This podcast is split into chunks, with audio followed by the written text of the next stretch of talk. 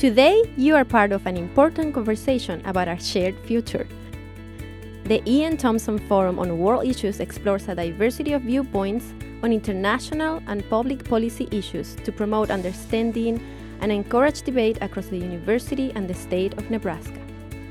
Since its inception in 1988, hundreds of distinguished speakers have challenged and inspired us, making this forum one of the preeminent speaker series in higher education. It all started when E.N. Jack Thompson imagined a forum on global issues that would increase Nebraskans' understanding of cultures and events from around the world. Jack's perspective was influenced by his travels, his role in helping to found the United Nations, and his work at the Carnegie Endowment for International Peace. As president of the Cooper Foundation in Lincoln, Jack pledged substantial funding to the forum, and the University of Nebraska and Lied Center for Performing Arts agreed to co sponsor. Later, Jack and his wife Katie created the Thompson Family Fund to support the forum and other programs. Today, major support is provided by the Cooper Foundation, Lied Center for Performing Arts, and University of Nebraska Lincoln. We hope this talk sparks an exciting conversation among you. And now, on with the show.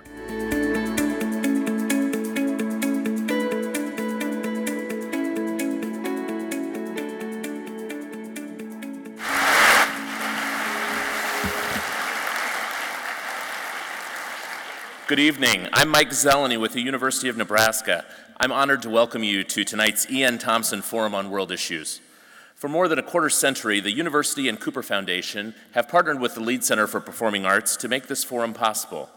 We would like to especially thank the generous sponsors of tonight's lecture, including NET, Nebraska's PBS and NPR stations, the UNL Chancellor's Office, with special thanks to Chancellor Ronnie Green and former Chancellor Harvey Perlman the College of Journalism and Mass Communications, and the Center for Civic Engagement.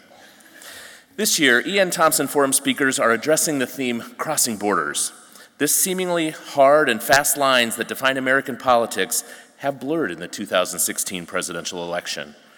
Perhaps no journalist today is better at incisively analyzing culture and politics than our speaker tonight, and we're grateful he chose us over the vice presidential debate.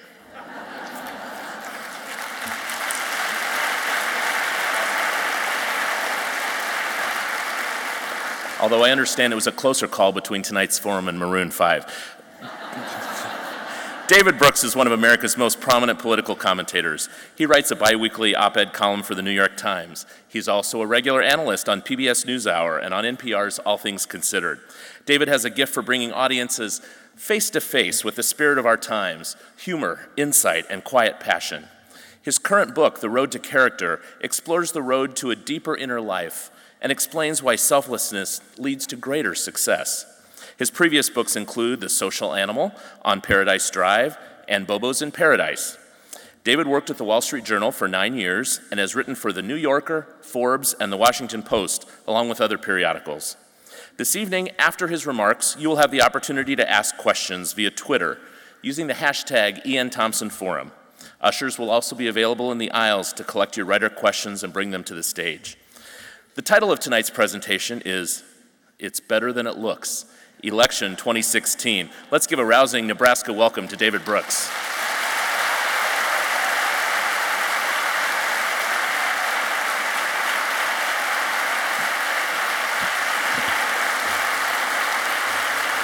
Thank you. Thank you.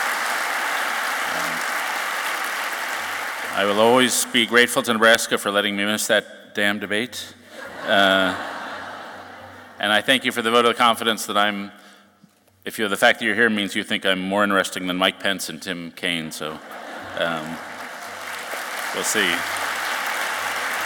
Um, now I'm going to talk about uh, the nation and politics, and especially the character of the nation. Uh, and you should know I, I just wrote a book on character. And when I talk about the character of the country and the character of the people in it, I don't want to seem like I'm on a high horse. Um, and so you should know that writing a book on character doesn't actually give you good character.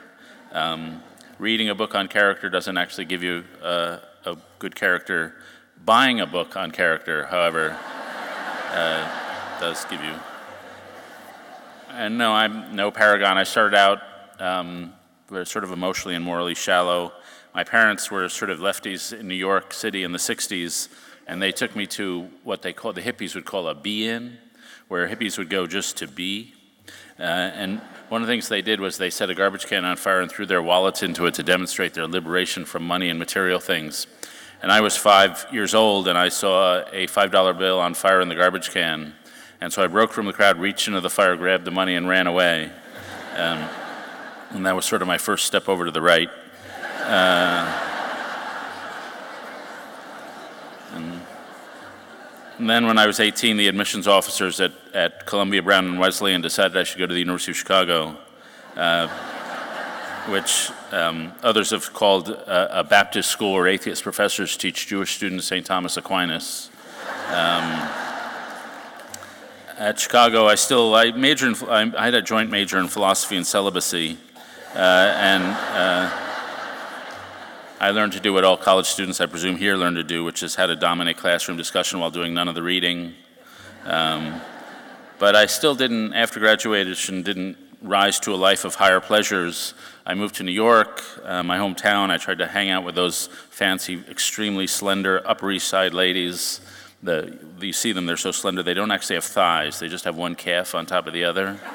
Uh, and they're usually married to these old guys uh, who have decided they've made a billion dollars, and so they've decided to just not die. Uh, and so they hire squads of personal trainers, and they're popping Cialis like breath mints, and they're running around Central Park, and you see them just zooming by you. They're like 94 years old. They've shrunk down to 80 pounds, four foot six. It's like being passed by a little iron raisinette as they go by you. Uh, and then I, I became a, a, conservative columnist of the New York Times, a job I likened to being the chief rabbi at Mecca. Uh, then I moved out to the suburbs and tried to realize the American dream. Again, not super deep. I bought the, the big Viking stove that looks like a nickel plated nuclear reactor, a sub zero refrigerator, because zero just wouldn't be cold enough. Um, I used to shop at these progressive grocery stores like Whole Foods and Trader Joe's, where all the cashiers look like they're on loan from Amnesty International. And my favorite section there is the pretzels and potato chips section. Uh, they actually can't serve those kind of vulgar snacks in the snack food section. They have instead all these seaweed based snacks, which is for kids who come home and say, Mom, Mom, I want a snack that'll help prevent colorectal cancer. And they get that. and so I was still not, um, not leading a deep life. Um, I got a little older. I, I, got, I actually found I got a little more feminine. Uh, I'm the only uh, male who's ever re- read that book, Eat, Pray, Love. Um, by 100, page 123, I was lactating, actually. Um, uh, and, and then finally, faith came in, but I, my first faith was more of a, uh, a judgmental God. I thought I was going to be damned to my own personal form of hell, which would be playing Twister in eternity with Ted Cruz. Uh, and and so they, this was sort of the trajectory I was on, uh, not a good one. Uh, but occasionally we are handed events that sort of lift you up. Uh, and I had an event, I do a show called uh, The News Hour with uh, a guy named Mark Shields. Our segment is called Shields and Brooks. We wanted to call it Brooks Shields, that would have been better, but. Uh, but I was driving home, this was about 10 years ago, to my home, which was then in Maryland. Uh, and I, I drove, it was a summer afternoon, I drove home and I, I pulled into the driveway and just the driveway wrapped around the house and looked into the backyard. And my kids, who were then 12, 9, and 4, uh, had one of those supermarket plastic balls and they were kicking it up in the air and they were racing across the yard to try to be the first one to get to it. And they were laughing and they were tumbling over each other and they were giggling. And so I just came home and unexpectedly was confronted with this tableau of perfect family happiness. And it was like one of those perfect summer evenings. The sun was coming through the trees and the grass somehow looked perfect. And uh, it was one of those moments I just sat there staring at it through the windshield.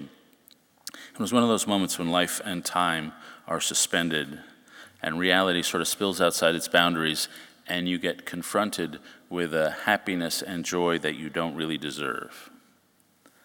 And at those moments, which are moments of grace, they sort of crack open a shell and you feel a higher pleasure than you ever get from anything at work. And you want to be worthy of those moments. And at that moment, something about the spirit sort of swells. And so that's the kind of moment that sort of lifts you up. Another moment happens to me on Thursday nights in DC, or about twice a week. In fact, last night in DC, I have some friends named Kathy and David who are married, and they have a kid who's um, has a son in a public school in DC. And he had a friend who came from a sort of a non-functioning home. Dad had split, mom had health and drug issues, and so there was no place to sleep at home. There was no food at home, and they said to this kid, "You can come stay with us when you need to. You can have food at our house." And then that kid had a friend who was in the same situation. That kid had a friend.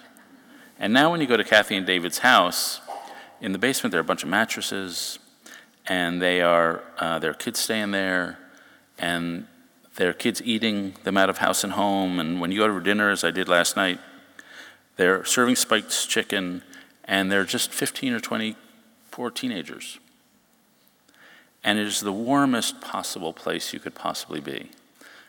And the thing they give to us, the thing we give to them is that, you know, people are going around, they're sharing their hopes, their dreams, they're affirming each other and what they're trying to do in life. Uh, and the thing we give to them is we give them the gift of, of receiving their gifts. So there's always music around. There's a kid named Ed who started who reads poetry off his little phone. There's a woman named Kasari who just has a voice that sounds like New Orleans jazz in the 20s. She's about 18. There's a woman named Samara uh, who shows her photographs. And you just receive them, serve as their audience. And the thing they give to us is that in the adult world, there's normally some emotional distance as we greet each other. But they, they just say, no, we hug here.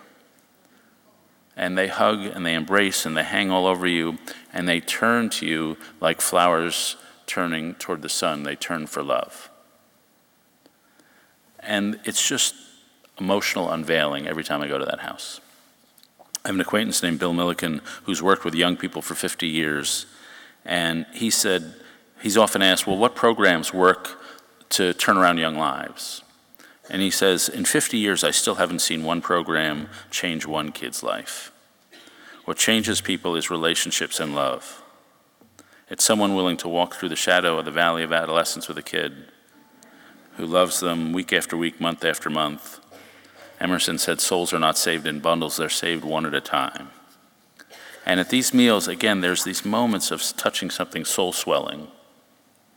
For underprivileged African American kids and overprivileged white pundits, there's just something lifting. And then the final point, experience I'll mention, happens to me sometimes when I'm working. I uh, read a book when I was seven called Paddington the Bear and decided I wanted to become a writer. Uh, I remember in high school I wanted to date this girl named Bernice. She dated some other guy, and I remember thinking, what is she thinking? I write web better than that guy. um, and so those were my values. Um, and now I have a column in the Times. I tell college students, imagine having a paper due in three days, and then imagine that's the rest of your life. That's what I do. But what I tell my students, and they don't uh, listen to me, is that by the time you sit down at the keyboard, your column should be 80%, or your essay should be 80% done.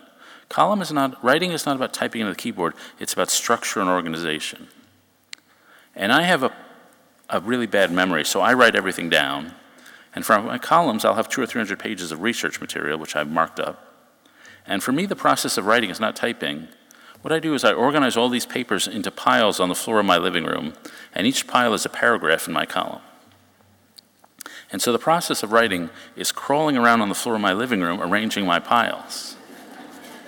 And there are some moments when the ideas are coming to me, and the uh, things are happening. I'm moving the piles that are like the best part of my job, and that feel almost like a kind of prayer.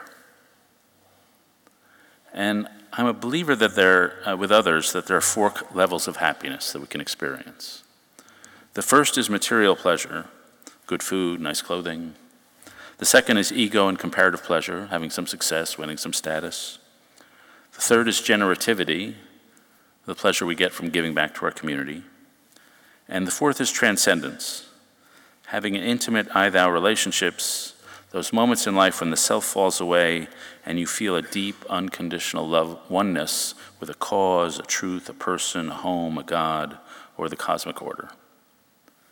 And I've talked about these three moments, and what they all are is they're moments of intimacy.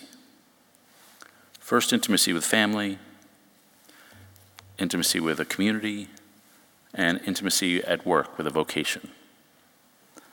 And I've talked about these moments because I think they are big, important, swelling moments, because, but mostly because as a lead in to talking about this election, because I think we have a problem of intimacy. Or to put it in a more social sphere, we have a crisis of solidarity, a crisis of community that undergirds a lot of our other problems. Problems like polarization, poverty, widening inequality, our inability to compromise and govern ourselves. In the social sphere, there's a lack of connection. There's first a lack of social trust. A generation ago, most Americans said they could trust the people around them. Now only a third do, and only 19% of millennials. People are living much more lonely lives. A generation ago, only 8% of Americans lived alone. Now 28% live alone. There are more American households with dogs than with children now. A decline in marriage. The majority of American children born to women under 30 are born to single moms. Decline in friendship. A generation ago, most people could list five or six close friends with whom they shared everything. Now, the average poll respondent says, I have two or three close friends, and the number of people who say they have no close friends has risen from 10 to 25 percent of the population. Americans, among Americans over 45, 35 percent suffer from chronic loneliness. The fastest growing religious group is non affiliated. The fastest growing political party is non affiliated. There's an epic rise in suicide, which is a mark of loneliness. Since 1999, suicide rates have been spiking, and right now, 25% more Americans die from suicide than from auto accidents. And so, that intimacy that we experience at our best moments is increasingly missing in our social sphere. Now, I wrote in the first half of 2016, last half of 2015, about 8 million columns about why Donald Trump would not be the Republican nominee. I remember thinking, the guy's going to be driving down Pennsylvania Avenue, having taken the oath of office. I'll still be writing, don't worry, this will not happen. and uh, so I've spent the last seven months trying to figure out why I got that wrong.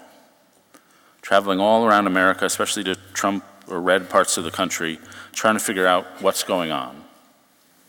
And I have to tell you, it has not been a depressing journey.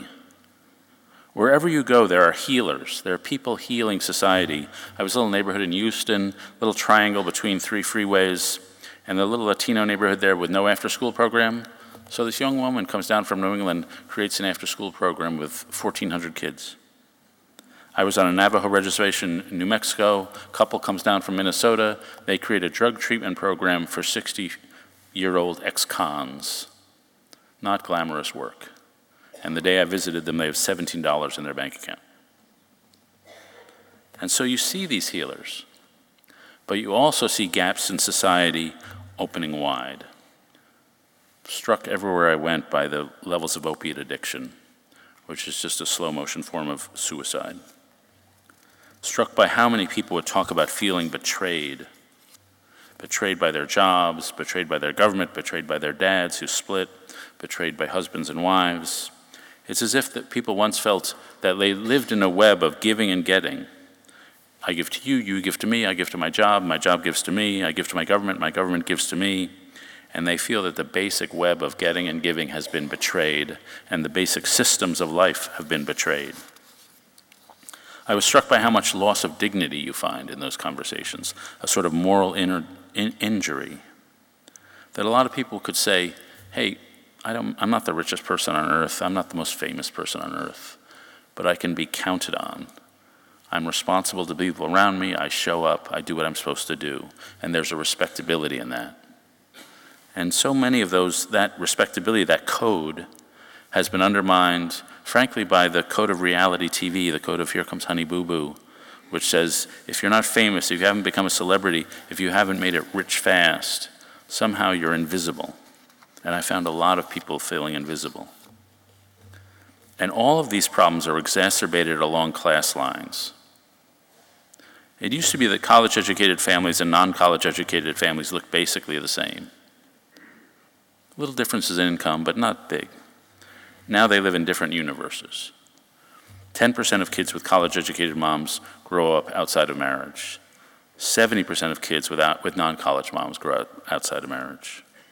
College educated people marry more, they vote more, they donate blood, donate blood more, they're a third less likely to be obese, a third less likely to smoke. College educated parents spend an hour more a day actively raising their kids. College educated parents invest on average $5,300 per kid in extracurricular activities every year. Non college educated parents can't afford that. So the kids of college educated people are now more than twice as likely to play high school sports, twice as likely to be captain of their sports teams. And so you see this chasm opening up. And what's happened is that our politics has caught up with our society. The chasm in society, the fragmentation of society, is now reflected in our politics what you see, we began to see it in the Republican primaries, is that some Republican candidates would do well in areas with more education and rich in social capital where there were these connections. John Kasich, Ted Cruz, Marco Rubio. Donald Trump always did well in places with low social capital and less education. In the general election, college educated people are voting for Clinton, less college educated people are voting for Trump. As he screamed at one rally, I love the poorly educated. And with that has become, become a fundamental shift in what we talk about. Campaigns is not only left and right, it's about what is the subject of this debate. And we used to have a debate about the size of government. Progressives wanted big government, conservatives wanted smaller government. And that was our core debate in the 90s and in the 80s. But now it's between open and closed, or open and controlled. On the one side are those who feel the tailwinds of globalization and the meritocracy pushing them up, who favor open trade, open borders, open multiculturalism, open social mores.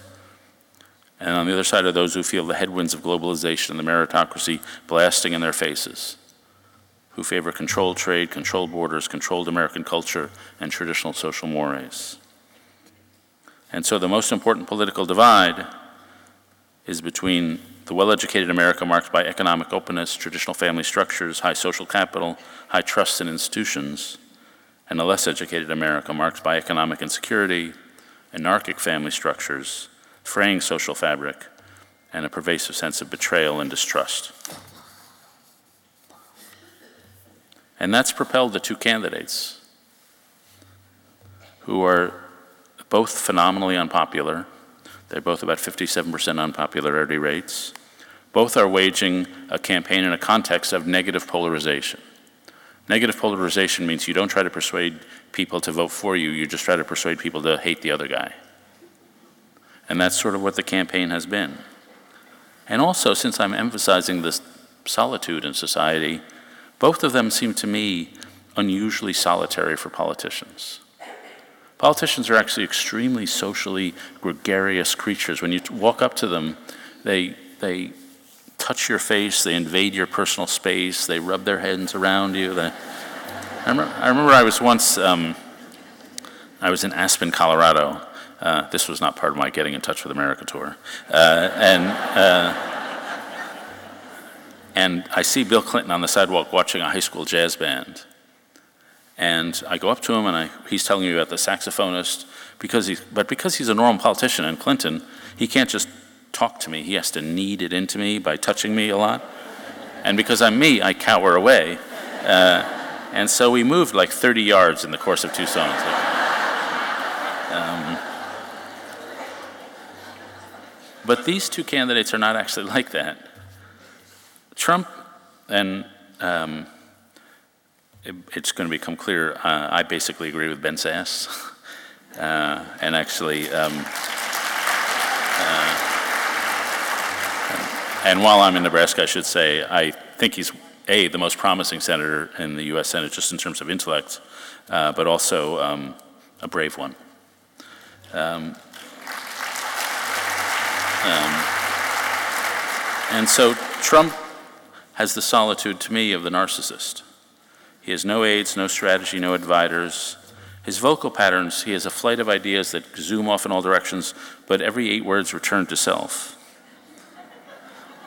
And narcissists suffer from what they call alexithymia, the inability to understand the emotions of the self. And here I'm not diagnosing Trump, just the general pattern. They're unable to know themselves or love themselves, and so they hunger for a never ending supply of attention and admiration from outside. They lack an inner criteria to create what's right and wrong, so they demand the external criteria for their own worth based on luxury and appearance and beauty. They divide the world between winners and losers. They can't rest unless they're in the spotlight. And again, this is the general description of narcissists. I think it happens to apply, but there's a solitariness to somebody caught in that. And sometimes I feel very sorry for Trump, up at three in the morning tweeting some hostility. Um, and there's an aloneness. Clinton has the solitude of suspicion. Clinton, the, her husband, is out there touching and being vulnerable and trying to make connection. But she seems to sometimes have interpreted life as a battlefield and is going to put up a de- preemptive defensive wall. And maybe that's born out of the reality of what her life is like, but it does mean there's no media contact. It does mean there's very little contact with a lot of Democratic politicians who would naturally be her friends. It does mean there's often a brittleness when challenged and a, just a closeness. So we don't often know what she's thinking. I don't know what she does for fun. There are certain parts of normal life that she has closed behind the walls of protection. And it has often come back to hurt her. In the Bill Clinton's administration, the Whitewater scandal was just brewing, and the, a lot of the people in the administration, including the president, said, let's not do Watergate. Let's just get all the details out and we'll just have a bad week, but let's be open about this. And she decided, no, we're not going to do that. We're going to build a wall. We'll release nothing. And as a result, uh, there was an investigator, and as a result of that investigator, there was a prosecutor named Ken Starr. And as a result of that prosecutor, had the Lewinsky scandal. And it was a case where being closed came back to bite them. And so it seems to me we have a country with a crisis of solidarity with segmentation and solitude and isolation, and two candidates who arise out of that country who are a little isolated themselves, but mostly living in a political context where they magnify the isolation. And so when I think about what we do as citizens, the first thing I think we do is we wage a campaign for intimacy, for connection, for community, and for solidarity. Now, some of those things you can do through organizations.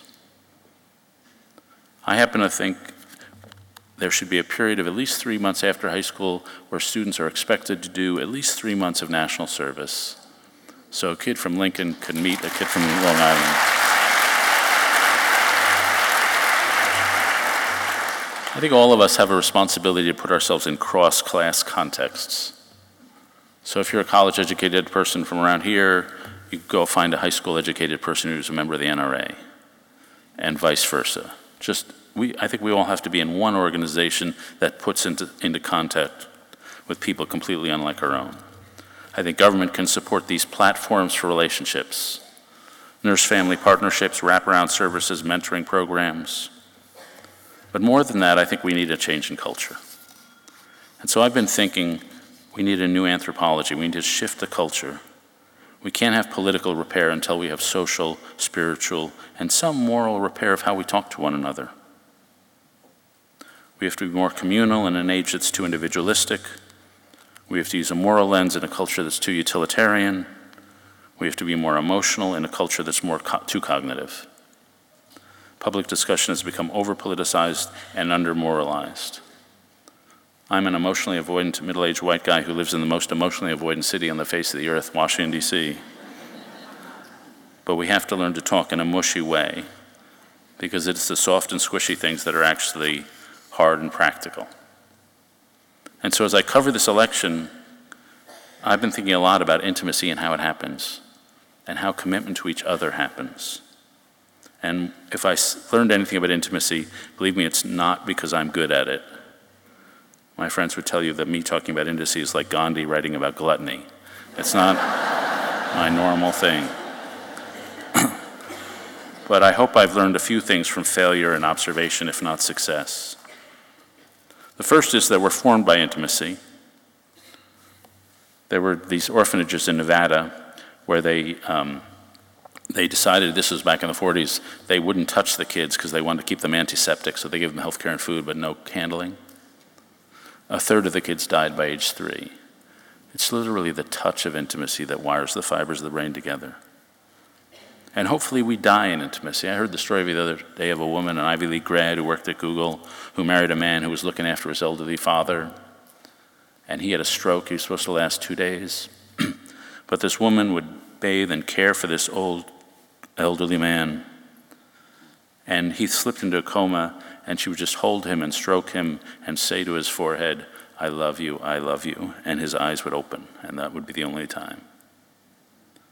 And if any of us have been around someone who's died in a bath of family love, you do feel something lift spiritually upward. And so we're born in intimacy, hopefully we die in intimacy, and we certainly prosper in intimacy. There's a great study called the Grant Study that tracked these guys from 1940 up until the present moment. Men who had no deep loves in their lives were three times more likely to suffer mental illness, 2.5 times more likely to suffer from dementia, made 50% money over the course of their careers.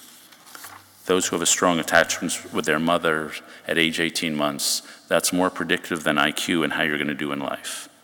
The author of the study said it simply happiness is love, full stop.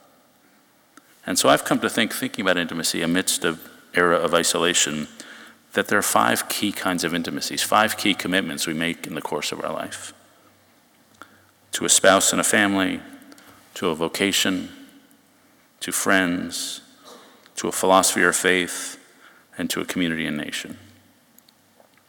And the fulfillment of our lives depends on how intimately we bond with these five things, how well we choose our commitments, and how well we execute them. And we think of these five spheres as kind of different, but the act of becoming close to something, whether it's a God, whether it's a person, whether it's a vocation, whether it's a community, has some similarities. First, it starts with a glance. We've all had these moments in life where you glance at something and suddenly your life has changed because it seems really interesting. I had that moment at seven when I read that Paddington the Bear. I suddenly wanted to become a writer. My hero, Bruce Springsteen, saw Elvis on The Ed Sullivan Show and said, Hey, that looks interesting, that life. There's a scientist named E.O. Wilson, a great, great scientist, who grew up in Florida, saw some ants walking across the forest floor, got riveted by it. And he studied ants for the next 70 years. Sometimes the, the first glance of interest takes fantastic form. I just heard a story about a woman. She was getting her hair done. She was about to move to LA, and she walked into the hair salon. She saw the stylist, this guy and she went to the changing room, called her mom, said, I just saw the guy I'm going to marry. She sits in their chair, he's talking to her, and he says, What are you doing? And she says, Well, I'm going to move to LA, but I won't move, I'll marry you.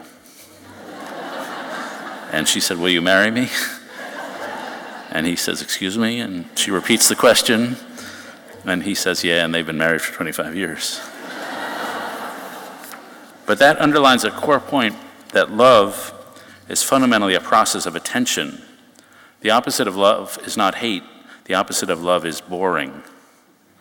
You may get tired of chocolate's cake, you may get tired of hearing that damn Adele song over and over, but the thing you really love never gets old. So that's the first stage. Then there's the phase of learning about the thing, about learning about your craft, discovering the enjoyment you experience doing your job learning about a person, those magical moments when you, you're amazed that you, you both, neither of you like foie gras. Oh, that's amazing. We must be fated for each other. We don't like to spend $9 for a cupcake. Oh, it's amazing. we must be soulmates.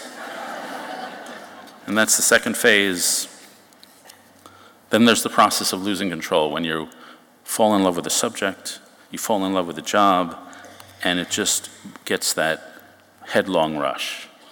There's a great Indian poem Fire runs through my body, the pain of loving you. Pain runs through my body with the fires of loving you. I remember what you said to me. I'm thinking of your love. I'm torn by your love for me. There's a poet, David Whyte, who said, There's a lovely disarray that comes with attraction.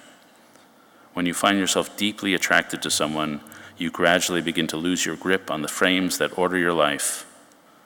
A relentless magnet draws all your thoughts toward it. Wherever you are, you find yourself thinking about the one who has become the horizon of all your longing. When you are together, time becomes unmercifully swift. No sooner have you parted than you're already imagining your next meeting, counting the hours. This magnetic draw of your presence renders you delightfully helpfulness. A stranger you never knew until recently has invaded your mind. Every fiber of your being longs to be closer. And so there's that process of getting closer and more intimate with the thing. And then, just at the moment of that headlong rush, there's the moment of stepping back when you think, what the heck is going here? And that's the fourth stage of intimacy. Am I really ready to marry this person? Am I really ready to go to law school? Am I really ready to join the Marine Corps? Am I really ready to allow my life to be transformed by God when I don't know what He's going to ask of me? And that's the moment of pause. And that's when the flow-o-matic comes out, when you start imagining all the sins of the person you're about to become committed to. She seems nice. She doesn't know how to pronounce Goethe. That's a problem for me. You start doing all the narratives of what other lives you could possibly have. We have a column at the New York Times, a love column, where we notice that men and women imagine their lives or imagine their mates differently. The men all write about the past, about women that got away. The women write about potential mates in the future, and they imagine extremely specific details about what those imagined guys are going to be like sandy brown hair, wire grasses, khakis, drives a Jeep, comes from Iowa. They've got all these details. And when you're in that moment of pause, you, dis- you adopt all these decision making frameworks. There's that one, the 10 10 10 rule. How will I feel about the decision in 10 hours, 10 months, and 10 years? In marriage, there's the communications rule. Marriage is a 50 year conversation. Can I talk to this person for that long? There's the psychological traits rule. Is this person agreeable or are they neurotic? Marry agreeable, avoid neurotic. And so that's the fourth stage of intimacy when you're just thinking about it. But then eventually, intimacy and commitment and connection requires a leap of faith. Because when you join a community group, when you get married, when you have kids, when you go to law school, you go to med school, it changes you into a different person. You, as your present self, have no idea what that person is going to be like. And so you have no data to make that decision. You just have to take a leap of faith. And the connections to bind us together require that leap of faith. My favorite poet, poet W.H. Auden put it best The sense of danger must not disappear. The way is certain, both short and steep. However gradual it looks from here, look if you like, but you will have to leap. And he makes the case you have to get over the fantasy of thinking that staying put is safe, and you have to get over the fantasy that you can preserve your freedom. If you have no connections, and this is the fantasy young people are raised with, if they limit their connections, then they'll be free and happy. But I think those of us who are older know that if you keep up your options open, you'll render your life impotent and fragmented. You'll wander about in the indeterminacy of your own passing feelings, your changeable heart. Your life will be a series of temporary moment, moments, not a flow of accomplishments. You'll never be all in for anything. You'll lay waste to their power, scattering them in all directions. And so eventually, the sixth stage of intimacy is that moment when you finally commit. And this is the crucial moment in any social connection and really in our lives. Everything before is sort of ephemeral. You can have love and passions, but until you make those commitments to a vocation, to being a teacher, to a faith, to a person, to a friend or a community, it's all make believe, it's sort of amateur. What is commitment? Commitment is falling in love with something and then building a structure of behavior around it for those moments to carry you through when love falters. It's making the kind of extreme promise that in the Bible Ruth made to Naomi Where you will go, I will go. Where you lodge, I will lodge. Your people shall be my people, and your God my God. Where you die, I will die, and there I will be buried. That's a strong promise. Now, it's our commitments, our promises, that define who we are. Hannah Arendt said, Without being bound to the fulfillment of our promises, we would never be able to keep our identities. We would condemn, be condemned to wander helplessly and without direction in the darkness of each person's lonely heart. It's our commitments that determine our character. Character is sort of like a wagon wheel with all these spokes. Every time you keep a promise, you make the spokes stronger. Every time you break a promise, you remove a stroke the spoke, and the whole thing is likely to collapse. And intimacy is built by commitments. It's being reliable time and time again and becoming close to someone so you can be counted on and trusted upon and merging into that person. Tim Keller, this pastor, said freedom is not the absence of restraints, but finding the right ones. We move in life from open options to sweet compulsions. The things you chain yourself set you free. And so we only have a ceremony for one of the commitments to marriage. We have a wedding ceremony. But every single commitment we make in life has a moment when you've totally committed. And when you've done that, you've changed it. And you've turned it into what I think is the seventh stage, which is righteousness, the moments when you become morally involved. We all, I think, have a, a yearning for righteousness. We all want to lead important moral lives. We want to be good. We don't really have a word for this yearning. The Greeks called it eros. When now when we use the word eros, we just mean sex. But they meant an attraction to something greater and more excellent than themselves. Dorothy Day, one of my heroes, called this yearning loneliness, loneliness to be good. C.S. Lewis called it joy. Joy wasn't satisfying your desires, it was having the highest possible desires. The way I think of it is, is metaphorically that there's a part in each of our souls that is like a reclusive leopard. And this is the part of us that doesn't care about money or status or Facebook or any of the everyday things.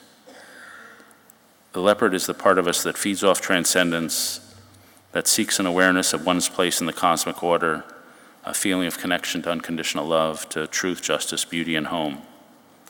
And for long periods of our lives, this leopard, this deepest part of ourselves, is high up in the forest, in the mountains, and you can forget about them, especially in your 20s when you're busy working on your career and getting married and having kids. And occasionally you see this part of yourself out of the corner of your eye through the trees, but maybe you forget. Then there are spare moments when you vaguely or evenly feel the soul's, this leopard's presence. And we wake up in the middle of the night, you have those bad thoughts that run into you. A friend of mine, a poet, says in the middle of the night, his thoughts come to him like a drawer full of knives. And then suddenly the leopard's there. Sometimes the leopard can visit and you become spiritually awake in great moments, like I had with my kids in the backyard, when you're at a bar, or when you're with your friends over a dinner table, and you just feel spiritually swelling. Sometimes in moments of suffering, when you've lost a loved one or something terrible has happened, and life has carved into the deepest cavities of yourself and carved beneath them, revealing new cavities you didn't even know existed.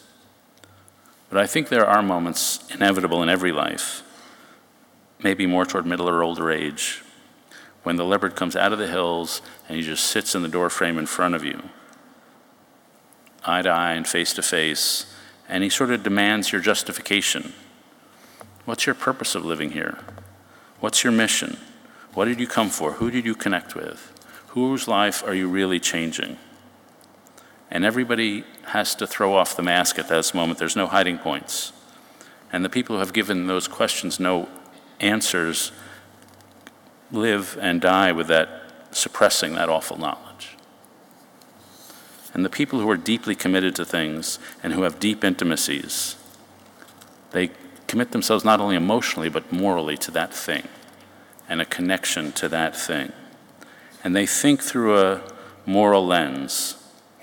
They don't say, Is this working for me? They think, Is it working for them? They forget themselves, surrender themselves, throw themselves into something without counting the cost. They understand, if only by instinct, that their true joy is found on the other side of unselfishness, not on this side. They ask if they're in a relationship, how can I love this person in a way that brings out their loveliness? If we have a problem in this relationship, they say, my selfishness is probably the key problem here. And these are the people who are so committed to their relationships, they're in it when things are good and think, when things are not good. And it's the seal, the final seal of intimacy, I think, is vulnerability. It's exposing yourself, being so close to other people that they see how weak and how broken you can be. A friend of mine named Leon Wieseltier expressed this in a wedding toast about marriage. He said, love, This kind of love is private and it is particular. Its object is the specificity of this man and that woman, the distinctiveness of this spirit and that flesh. This love prefers deep to wide and here to there, the grasp to the reach. When the day is done and the lights are out, there is only this other heart, this other mind, this other face to assist in repelling one's demons or in greeting one's angels. It does not matter who the president is. When one consents to marry, one consents to be truly known, which is an ominous prospect. And so one bets on love to correct for their ordinariness of the impression and to call forth the forgiveness that is invariably required. Marriages are exposures. We may be heroes to our spouses, but we not be idols. And the weird thing about that kind of deep vulnerability is it strengthens the relationship and it strengthens and finally caps the intimacy with joy. Joy happens when the boundaries of self sort of begin to fade away. There's this great passage in a book called Captain Corelli's Mandolin by a guy named Louis de Bernières. And there's an old guy talking to his uh, daughter about his love for his late wife. And he says, Love itself is what is left over when being in love has burned away. And this is both an art and a fortunate accident. Your mother and I had it. We had roots that grew toward each other underground, and when all the pretty blossoms had fallen from our branches, we found that we were one tree and not two. And so that's perfect intimacy. And so, and that leads to a kind of joyfulness, a joyfulness that can have, make some people have an inner glow when they're deeply connected to their community, they're intensely connected to their craft, they're intensely connected to their spouse and their kids. And so that's the sort of normal happiness we know. But there's another joy that actually comes even in bad times, but which is still a form of intimate connection. I'm a big fan of a book by a guy named Viktor Frankl, which came out in the 50s called Man's Search for Meaning. And Frankl was a psychologist who um, was working in Austria. And he got captured by the Nazis and sent to a concentration camp. And he said to himself, You know, I've always asked, what do I want from life? And this was not it. and so he said, You know, I realize that's the wrong question. It's, wrong, it's stupid to ask, What do I want from life? The right question to ask is, What is life asking of me? What are my circumstances asking of me? And said, Well, I'm a psychiatrist in a concentration camp. I should study suffering. And so he decided to study why some people in the camp, amid all this suffering, lived for a long time and others died. And he discovered that the people who lived longer had an relationship, a deep emotional, intimate relationship with somebody out the, outside the camp, even if they didn't know if that person was alive or dead. They spent their times talking to their spouses mentally who were outside. One of Frankl's friends turned to him one day and said, Listen, if I don't get back to my wife and you should see her again, tell her that I talked of her daily and hourly. Please remember. Secondly, tell her I've loved her more than anyone. Thirdly, tell her the short time I've been married to her outweighs everything, even all we have gone through here. Another of the people he ran into was this young woman who was up in the sickbed in the infirmary and she was dying of illness, just in this little bed all alone in a room. And she said to Frankl, I'm grateful fate has hit me so hard. In my former life, I was spoiled and I did not take spiritual accomplishments seriously. But in the camp, she developed a relationship. And it turned out this relationship, oddly, was a tree. From her bed, the only thing she could see out the window was this little chestnut tree. And she told Fran- Frankl, This tree is the only friend I have in my loneliness. I often talk to this tree. And Frankl asked her if the tree replied to her. And she said it did. And Frankl asked her, well, What does it say? And she said, The tree says to me, I am here, I am here, I am life, I'm eternal life. And that is like, that's the fourth level of happiness. Even in that concentration camp, to have that connection with the whole universe. And so I'm a political pundit, and this has nominally been a speech about politics. And it's veered off in this weird direction. But I did it uh, because I happen to think the problems afflicting this country and shaping this election are deeper than the inflation rate or the unemployment rate or the threat of ISIS. They have to do with the quality of our connections to one another. And the central challenge of our time is a crisis of solidarity and connection. And as I said, sometimes you can repair that through programs that'll bring people together. But if we're really going to understand and repair it, it's going to be necessary to dive into what exactly it means to be intimately connected to each other. To remind ourselves what we admire, how it comes about, how we get there, and to change our very vocabulary, and in that way change our thinking, and in that way hopefully inspire a change in behavior, a change in connection, a change in nation, and a change in politics. Thank you.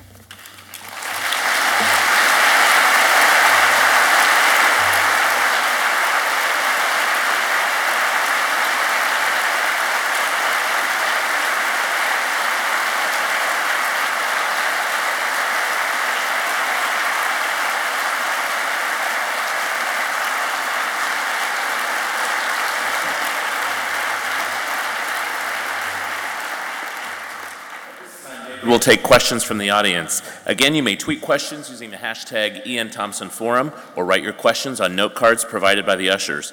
David, thank you for a thought provoking talk, a little about the election and a lot about life. We're grateful. Our first question tonight comes from the Vice Chancellor for Student Affairs Character Council of Students.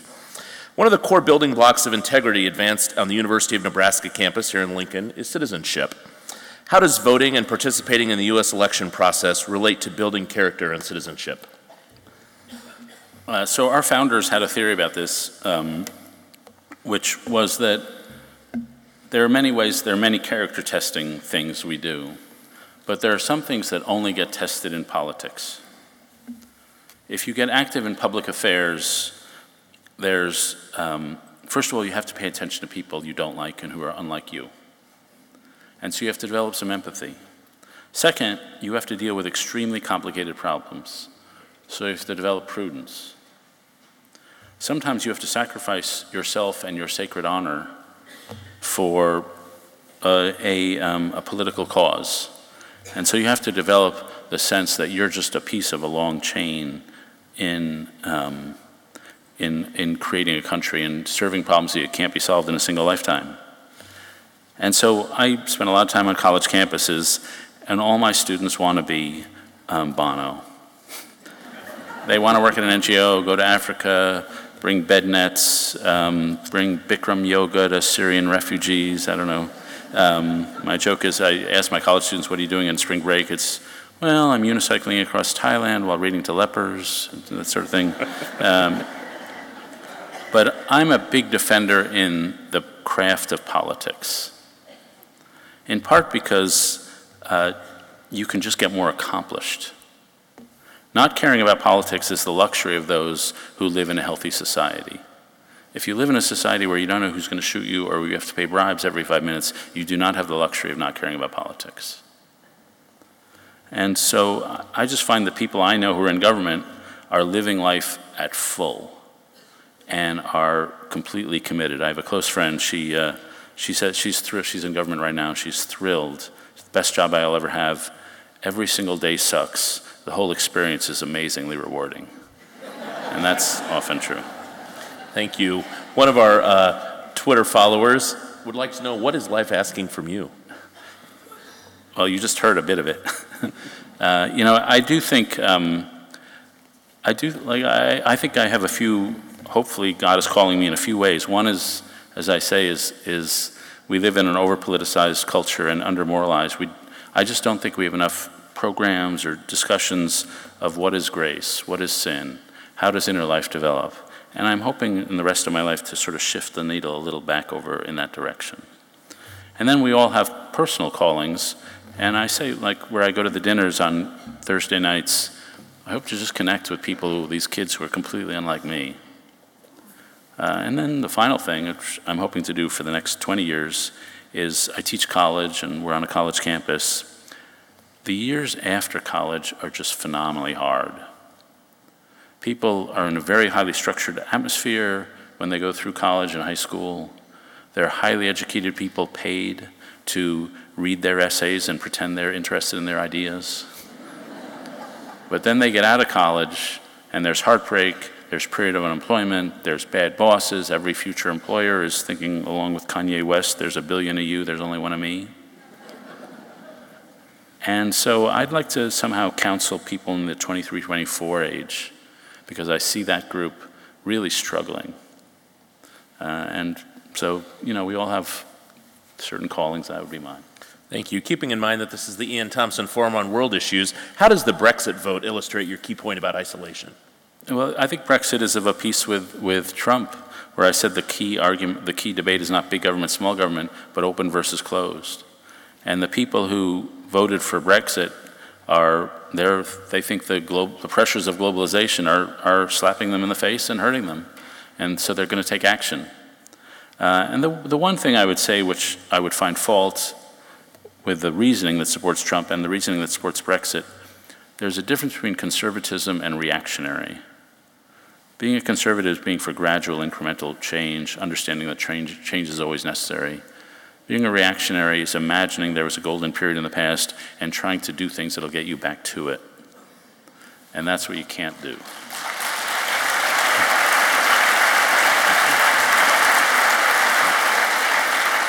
We've got a lot of questions uh, about politicians on our Twitter feed this evening. David, how can politicians create a society of intimacy? Uh, I didn't hear the last. How can politicians create a society of intimacy? There are bad ways that I can think of. Uh, well, I, I would say, you know, I cover Washington politics, which is a lot more distorted than politics probably is here. But the members of the U.S. Senate individually are good people. Uh, they went into it because they really cared about public service. But they float in little islands of solipsism surrounded by all these people who worship them. And they don't actually know their colleagues very well. There's, oh, just off the Senate floor, there's a, a little bar with these bottles of booze. And I, when I walk by there, I, I look to measure how much has been drunk. And not very much because they're just not getting together with each other. And there are very few places where, if you're a member of Congress, you can gather with people from the other party. The only one place is the gym where they work out. And so they're living very lives where they don't know each other and they don't meet each other. And when they get together, the code of competition is so brutal, they just bruise up against each other. I was at something called the Civility Retreat uh, which was sponsored by the Annenberg Foundation, this great hotel in West Virginia, the Greenbrier. And I was walking down the hallway, and this woman was crying in the hallway because at the breakout session, one of the discussion sections, somebody her, had attacked her so viciously she'd left the room in tears. This was at the civility retreat. and so the code of manners has just changed and deteriorated. And so you've got 100 lone, it's like the two-year-olds at the preschool, that what they call them solitary parallel play, they're all doing that. And so just breaking down the barriers is, the barriers of friendship uh, is, would be a, a big step forward. Okay, David, uh, there's a new freshman here at the University of Nebraska who could have chosen anywhere. He chose to come here. He would like to know what would you tell your freshman self if you could? Oh, good question. Okay, I'm going to give you a couple pieces of advice. I'll give you one. Um, first, as I mentioned, the years out, I'm going to emphasize the years out of college. Um, they're going to suck.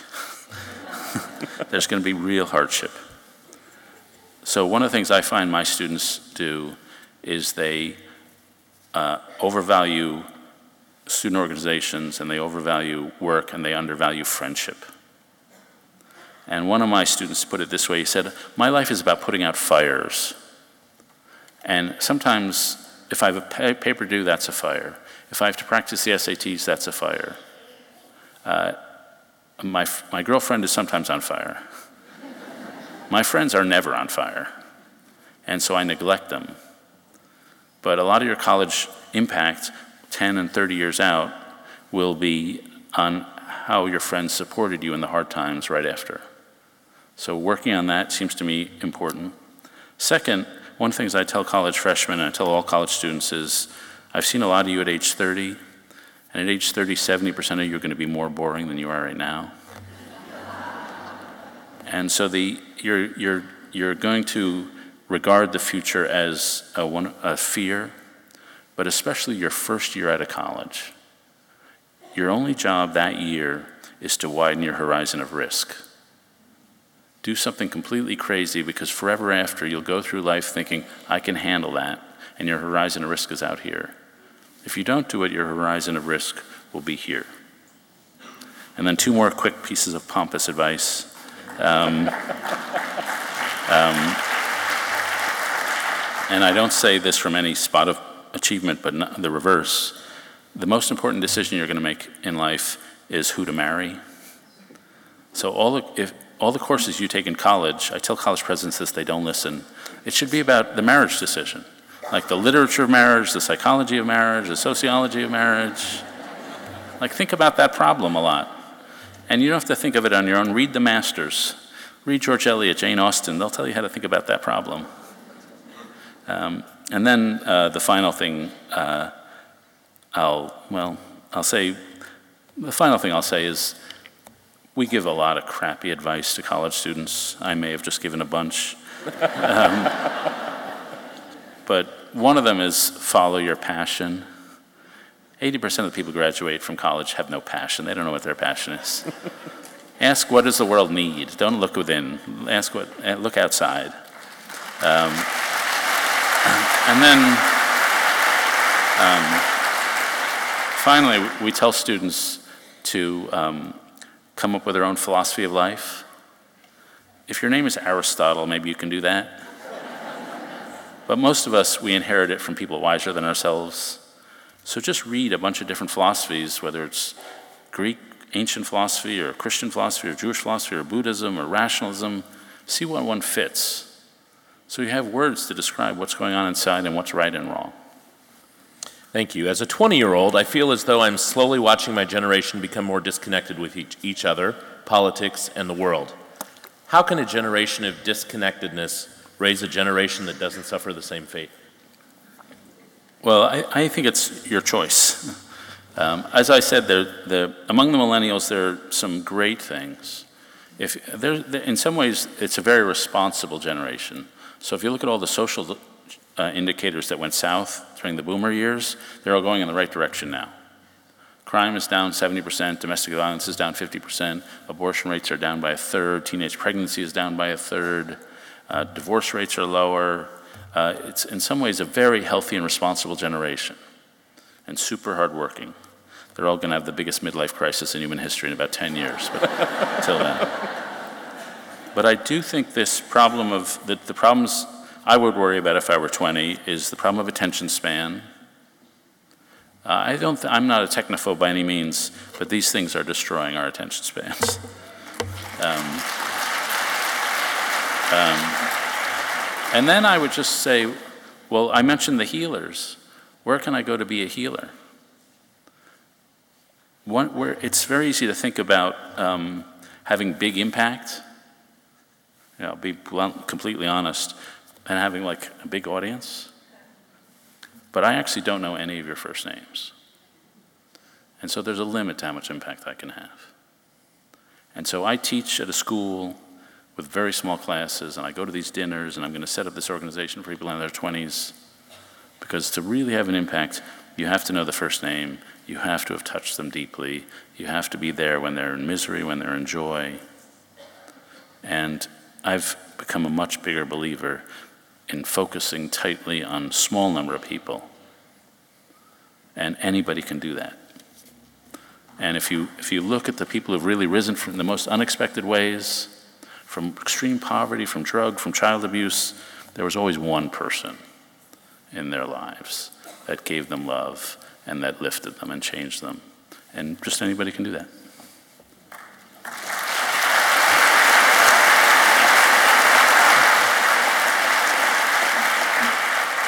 Is there a country or state that best embodies the political environment where intimacy is strong? I should say Bhutan. I think they're very happy there. Um, I once, um, I once had a chance to sit um, at a lunch in Washington, of all places, with the Dalai Lama. I know it's from Tibet, um, and he he like exemplified it. He like was the most joyful person you could ever possibly meet, and he he laughed at random moments. And so he just, I was sitting next to him, he just burst out laughing. And I wanted to be polite, so I burst out laughing, and then he would laugh, and I would laugh. And I, am sort of awkward, so I've, he has this little canvas Dalai Lama bag, and I finally asked him, You got any candy in your bag? And he started pulling out the stuff from the bag, and it was all the uh, stuff you get in the first class cabin of an international flight, like a little razor, earplugs, those eye patch. Um, and, but he, he represented just joy. I, I, my own view on different governments is that um, each government, each country gets a government that a style of government that emerges from its culture. And so in Scandinavia, they're very cohesive societies. And so they have a much more cohesive, orderly government. In Russia, it's very distrustful, so they have more authoritarian. We have this incredible tension between extreme ability to create associations and extreme individualism. And so we've got, and a high moralism. And so we've got a government that's sort of a weird mixture of things. But I would say, in general, as you can tell from the last hour, I think we swing between excessive conformism and excessive individualism. And over the last 40 years, we've swung a little over in this direction. We need to pull it back a little. All right, thank you. One of our audience members here at the Lied Center asks Does our media fail us, the politically uneducated, by failing to teach us the things that matter so that we can select better leaders? Now, your media is awesome. uh, I guess I would say, um, again, it's what is the media? And uh, two things. I, my newspaper and papers like us, we have big blind spots. We tend to, I grew up in New York. We, I grew up and I went to school in a city. I've spent most of my life in cities. I've had to yank myself out to introduce myself to the rest of America, and we have gigantic blind spots and biases. But I would say most of the people I work with are really interested in the craft of journalism and getting it right. And so a lot of the biases are unconscious. But then there are parts of the internet, and certainly my own family members, my kids are a little like this, where it's just one conspiracy after another. And conspiracy has become the lingua franca of the internet. And there's some great stuff on the internet, some horrible stuff. I would say there's, if, if you want to find out great stuff, you're at the best spot in American history.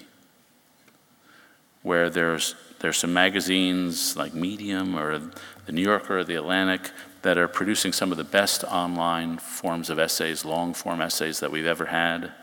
I always recommend two websites if, you want, if you're interested in finding these things.